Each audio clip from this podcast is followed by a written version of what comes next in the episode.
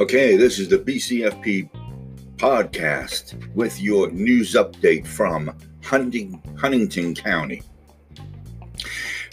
57 year old John O'Rourke of Tyrone, Pennsylvania, lost control of a 2009 Chevy Silverado while traveling on 100 Springs Road in Warrior Mark Township. The vehicle left the roadway and traveled down an embankment, striking several trees. The driver was not injured. He actually left the scene of the crash. The crash was called in by a third party. He will be charged for the crash. A one vehicle crash occurred on Seven Points Loop Road in Penn Township.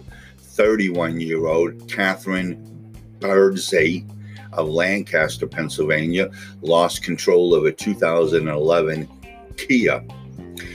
The vehicle traveled off the roadway, striking a guide rail. The driver was not injured and she will be charged for the crash.